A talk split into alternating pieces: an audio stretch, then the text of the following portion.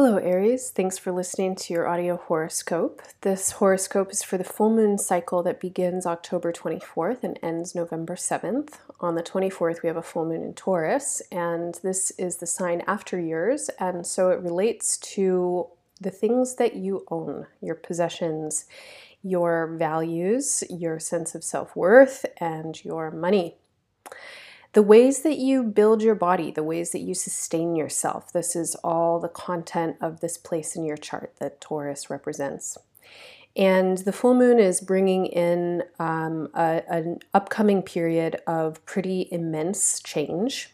And these changes will roll out over the course of the next seven years. So you are probably feeling them already. They've been percolating in the background for quite some time. And they are beginning to be ready to express. So something is is hopefully changing um, in your concept of self-worth and in your value systems. And over the last couple of years, you may have had a couple of experiences, maybe several experiences, and potentially these experiences have been painful, um, but they've been reflections on your self-worth, on your self-esteem, and the ways that you either value yourself or that you place Uh, value on others or on external um, kind of validating objects, whether this is jobs, titles, um, some other kind of status markers, et cetera. And if you have not really been valuing yourself, then you've probably had experiences that have confronted you with the outcome of that misvaluing. And this might look like relationships that feel really challenging, or structures in your life that just feel really hard to manage, that um, kind of always require work, that don't feel generative. Uh, things that feel depleting um, in general are kind of a, a way that we um, experience our lives when we're not valuing ourselves and, and loving ourselves. Um, as well, heavy judgment, heavy judgment extending towards other people or towards yourself, and just not feeling well in general. So the more that you learn to, um, to, to really value your essence, and this is different than any kind of fluffy surface notions of self-love, this is probably pretty hard work of examining your true self and figuring out how to live in a way that is ethically aligned, where you trust your own choices and you are in touch with your own intent and motivations.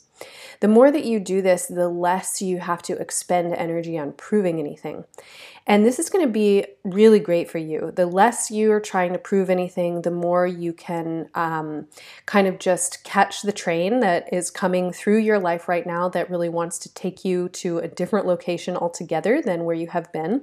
And I think that this will manifest in um, how you make money, could very potentially manifest in how you make money, and uh, also in the realm of your relationships and how you attract other people and circumstances in your life who bring you value um, or who are resourceful to you in some way. And this may or may not be financial, but you know, there's lots of different kinds of, of value and resources that people can bring you. And then finally, in terms of your career or your dharma, your path in the world. And you are really wanting to step into uh, or onto a path that is a higher vibration, I think, uh, of um, maybe what you have been doing. It's not so much a change, but it's more accountability, more responsibility, um, or maybe it's a very radical shift into something else. But I think you're recognizing that you're the only one who gets to take responsibility for your path and the direction that you go in life. And if you place the, that responsibility on external figures, and it doesn't matter if they're your parents or your bosses or your partners, um, if you if you're placing that responsibility on someone else, then you're going to be unhappy. So you have to take up this job for yourself of deciding what it is that you're here to do and how it is that you're going to be doing that. And the more you can free yourself from value systems that are outdated and archaic, um, the better off you'll be. So some of the value systems that are outdated and archaic are hierarchical value systems where some people are valued more. And even if someone has tons of experience, they're an amazing teacher, blah, blah, blah, blah, blah, it doesn't make them more valuable than another person. And this is something that you want to um, spend some time with it and figure out how you can be equal with the entire world. No one is above you. No one is below you. Uh, this includes people who you admire to the end of the earth and you just think are just, you know, they're so amazing. This also includes people who you despise. There is equality there. And the more that you can recognize that, the more that you can step into what I'm going to say is a place of agency and liberation in how you choose to go about your work and the ways that you're um, kind of defining whatever that work is. And I recognize that not everybody has a vocation or career calling in life. Some people are here to work for family. Some people are here to work for solitude. Some people are here to work for their creative expression. Um, so when I'm saying this work or this dharma, this um, really comes down to, again, what I started with, your value systems and not externalizing uh, those structures, those forms, casting it outside of yourself or projecting it onto people, uh, onto other people to define. You have to do this for yourself. You have to decide what is the most important to you, uh, what feels most aligned, and then you have to do it. And you can spend the next couple of weeks um, using the Venus retrograde that uh, kind of ends around mid-November um, to really reflect on the ways that you have attracted into your life based on your value system. So if you have attracted people who've been really dysfunctional or unhealthy, or if you're continuing to attract them, or if you've attracted jobs that have felt depleting and that haven't paid you enough, or if you've attracted situations that feel endlessly frustrating or something like this.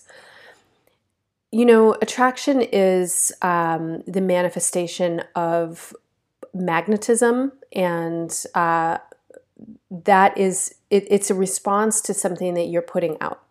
So reflect on the places in yourself that believe um, Th- these things about your value, or that you w- it's where you shoulder responsibility that's really not yours, or where you uh, devalue yourself and then find external relationships who are also going to devalue you or something. But kind of reflect on your magnetism and what you're attracting, and then do this really basic experiment of kind of just trying to believe, and it might be fake it till you make it, but trying to believe uh, that you are whatever it is that you want to attract to yourself. So if you want to attract more money into your life, then feel wealthy.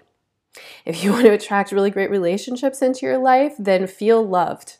You know, and look for any small uh, clues or little places that can help you feel those ways. Um, it doesn't have to be a complete thing, but then meditate on the feeling and see if you can do this for the next couple of weeks. You might find that there's some interesting outcomes to those meditations.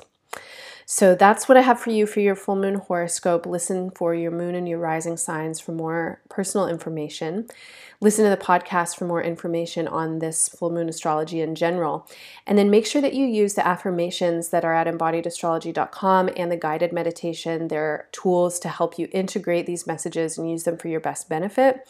Uh, also, Scorpio season has just begun, and if you want to work with me for the next four weeks, um, you can get a Scorpio season planner. This is a list of daily and weekly transits that um, have suggestions for your life, and you can get this at embodied astrology dot com. It's free for all monthly subscribers, so you can subscribe at any amount, and I will send you the planner. Thanks so much for listening. Happy full moon, and bye for now.